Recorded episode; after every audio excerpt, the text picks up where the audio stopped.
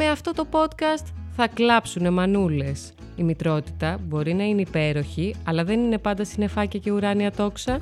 Με την Κατερίνα Νανοπούλου.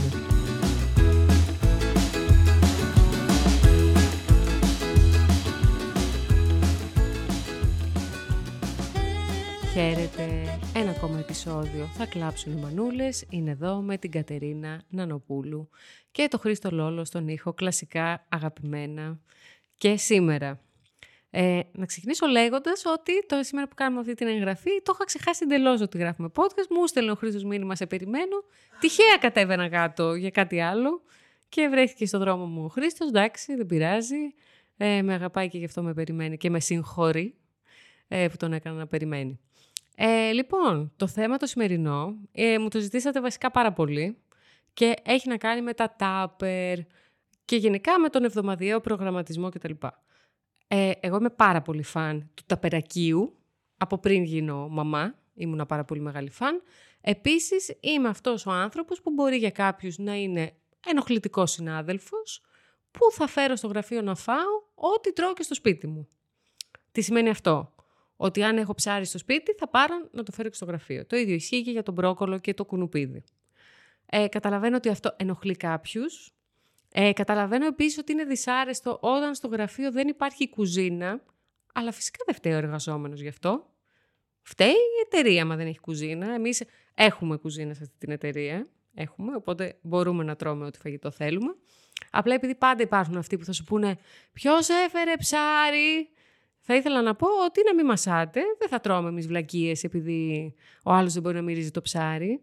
Είχα και παλιά συνάδελφο, παλιά παλιά, ε, ο οποίος μισούσε το ψάρι σε σημείο που άμα ζέστενες ε, το, το ψάρι σου στο φούρνο μικροκυμάτων, δεν ζέστενε μετά το φαγητό του στον ίδιο φούρνο.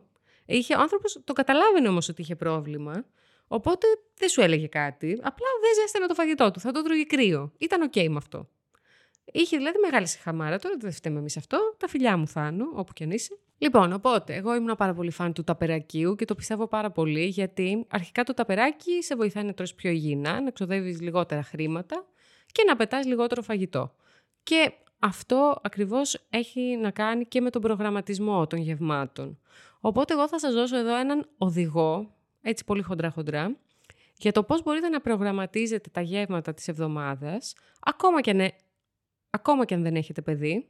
Αν έχετε παιδί, ένας λόγος παραπάνω, γιατί πραγματικά όταν το παιδί αρχίζει και τρώει στερεές τροφές, αντιλαμβάνεσαι πόσο πολύ τρώνε τα παιδιά.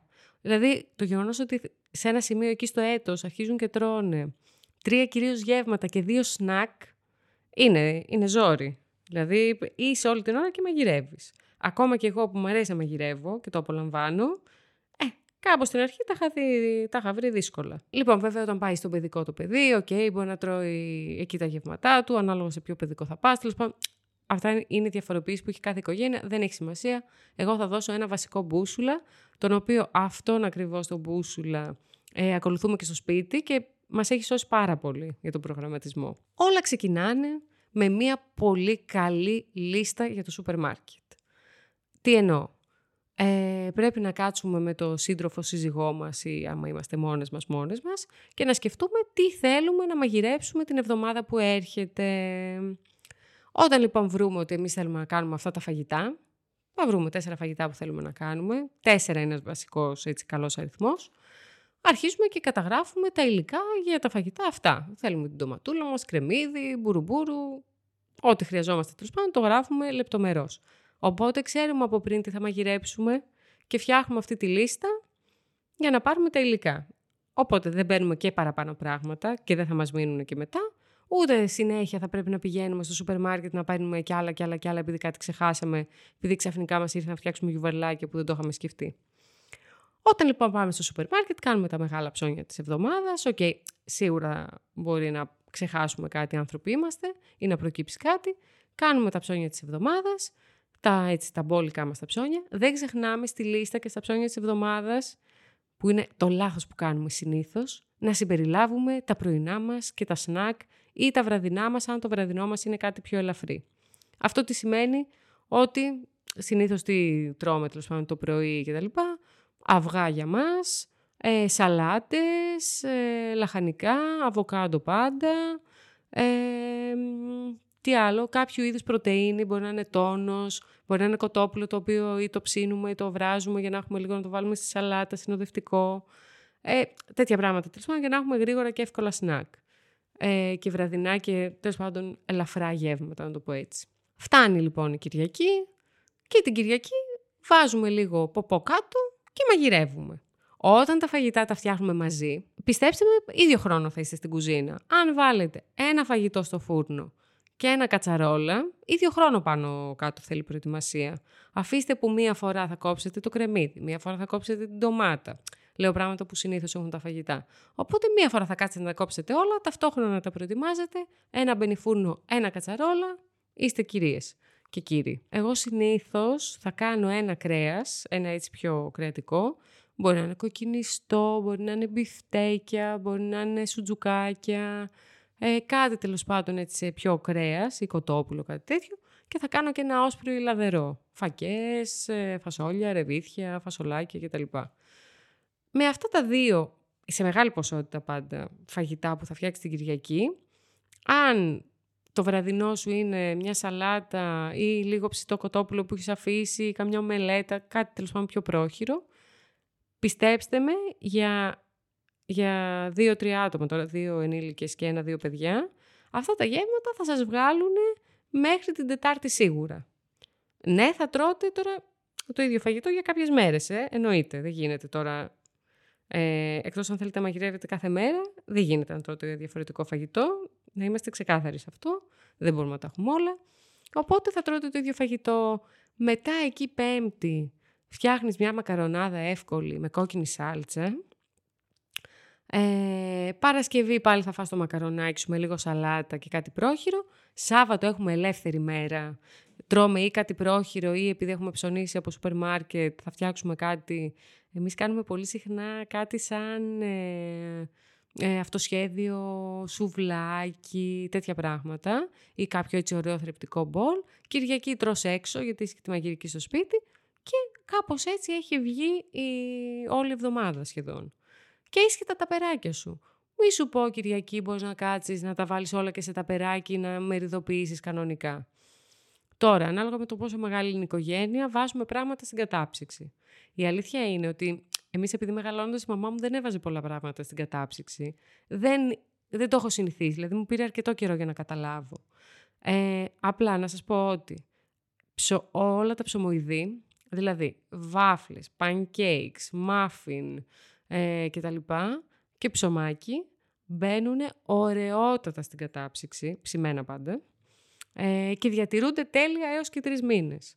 Οπότε, όποτε εγώ φτιάχνω pancakes ή βάφλες ε, ή muffin, κάνω σχεδόν πάντα μια μισή ποσότητα, ώστε να βάλω κατάψυξη και να έχω εύκολα πρωινά.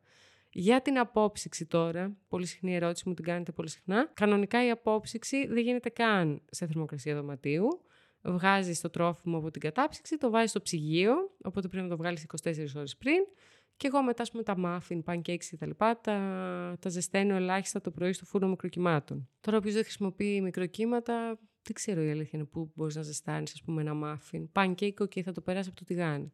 Αν ξέρετε εσείς, Δώστε μου τα φώτα σας. Οπότε, φτιάχνοντας και ένα ριζάκι, μία κοινό, κάτι τέλος πάντων συνοδευτικό, έχουμε όλα τα γεύματα της εβδομάδας και πραγματικά χωρίς, ε, νομίζω, πολύ μεγάλο κόπο. Τουλάχιστον εμένα μου φαίνεται καλύτερο να κάτσω μία μέρα την Κυριακή, εμένα με βολεύει, να φτιάξω δύο φαγητά σε μεγάλη ποσότητα για να έχω μέχρι την Τετάρτη, παρά να μαγειρεύω κάθε τρεις και λίγο για να για να έχουμε συνέχεια φρέσκο φαγητό. Οκ, το φρέσκο φαγητό, το ζεστό κτλ. είναι καλύτερο, αλλά η αλήθεια είναι ότι δεν έχουμε τόσο χρόνο, είτε δουλεύεις είτε όχι, αν έχεις παιδί, ο χρόνος είναι λιγοστό. Αυτή είναι η πραγματικότητα. Νομίζω αυτά είχα να πω για τον προγραμματισμό για τα γεύματα. Δεν ξέρω, Χρήστο, εσύ αν έχεις κάποια απορία. Όχι. Όχι, τον έχω καλύψει το Χρήστο. Εσύ, Χρήστο, φέρνεις τα περάκι. Προσπαθώ. Mm. Δεν είναι πάντα εφικτό, αλλά προσπαθώ. Ε, να σας πω επίσης ότι δεν υπάρχει savoir vivre στο savoir faire, να το πω, στο ταπεράκι στο γραφείο. Αλλά θα πω ότι είναι απαγορευτικό να έρχεται κάποιος την ώρα που τρως πάνω από το φαγητό σου και να σε ρωτάει τι έφερες. Λοιπόν, το να σχολιάζεις το ταπεράκι του άλλου θεωρώ ότι είναι ε, ε, χ. Νομίζω ότι δεν πρέπει να συμβαίνει αυτό το πράγμα. Είτε κάποιος τρώει πολύ, είτε τρώει λίγο, γιατί τα έχουμε δει και αυτά τέλος πάντων. Δεν σχολιάζουμε το φαγητό του άλλου, τον αφήνουμε να φάει το φαγάκι του με την ησυχία του και στο γραφείο και να είναι ήρεμος, να μπορεί να το απολαύσει ο άνθρωπος. Ε, οπότε ναι, ταπεράκι στο γραφείο. Επίσης για το ταπεράκι στο γραφείο, εγώ φέρνω ταπεράκι και με σνακ. Τους ξηρούς καρπούς μου, μπορεί να φέρω overnight oats το πρωί να τα φάω εδώ αντί να τα φάω στο σπίτι, γιατί μπορεί δεν προλαβαίνω. Επίσης τα overnight oats είναι ένα πάρα πολύ καλό πρωινό. Γιατί το φτιάχνεις από το βράδυ, το έχεις στο βαζάκι έτοιμο το πρωί, προσθέτεις τα φρούτα εκείνη τη στιγμή και τους ξηρούς καρπούς και είσαι τέλειος. Μπορείς να το πάρεις και μαζί σου να το φας στο γραφείο. Και το άλλο που μας βοηθάει πολύ, τελευταίο είναι αυτό που θα πω. Εγώ είχα φτιάξει ένα πάρα πολύ ωραίο, το είχα τυπώσει κιόλας. Και είχα βάλει κάθε μέρα τι θα τρώμε. Και επίσης είχα φτιάξει και μία λίστα με, με επιλογές, με φαγητά. Γιατί καμιά φορά λες τι θα μαγειρεύσω, νιώθεις ότι συνέχεια τρώ, τρως τα ίδια. Γιατί στερεύεις από ιδέες. Και βοηθάει πάρα πολύ να έχεις έτοιμη μια λίστα με κάποια φαγητά έτσι που είναι εύκολα και ωραία. Και επίσης με κάποια βραδινά. Γιατί νομίζω στα βραδινά την πατάμε. Εκεί που βαριέσαι να μαγειρέψεις, δεν θες να φας το ίδιο με το μεσημέρι. Εκεί, ας πούμε, θα παραγγείλεις και τα λοιπά. Που, εντάξει, προφανώς δεν είναι πρόβλημα να παραγγείλεις. Εννοείται. Ε, αλλά τέλος πάντων κάποιος, επειδή είμαι και σε φάση διατροφής τώρα, παιδιά, δεν ξέρω αν το έχετε δει στο Instagram, προσέχω, προσπαθώ λίγο. Ε, πας και χάσω τα κιλά της εγκυμοσύνης γιατί το παιδί έχει πάει δυόμιση χρονών. Δεν μπορώ να λέω πια ότι έχω τα κιλά της εγκυμοσύνης. Δηλαδή, δεν μπορώ άλλο να ρίχνω το φταίξιμο στο παιδί. Πρέπει λίγο να αναλάβω τις ευθύνες μου. Κοντζάμ γαϊδούρα. Ε, και μήπως το επόμενο επεισόδιο να είναι και τα κιλά της εγκυμοσύνης, ρε παιδιά. Ωραίο. Ωραία. Λοιπόν, αυτό θα είναι το επόμενο επεισόδιο. Δεσμεύτηκα από τώρα. Ελπίζω να έχω κάποιο καλό νέο να σας πω έως προς την ε, πορεία μου. Με βοηθάει έτσι να δεσμεύομαι δημοσίως. Λοιπόν, ε, να μας αφήνετε τα σχόλια σας από κάτω, μπαίνω και τα διαβάζω, ε, να μας κάνετε και τη βαθμολογία μας, να κάνετε share και το podcast, γιατί πρέπει, έχουμε βγει από τα charts και πρέπει να ξαναμπούμε. Σωστά; Ναι, ναι. Λοιπόν, έλα παιδιά, ε, εντάξει, ήμασταν, ήμασταν καιρό εκτός, ένα μήνα εκτός, αλλά τώρα πρέπει να πάρουμε πάλι τα πάνω μας. Λοιπόν, θα τα πούμε στο επόμενο επεισόδιο.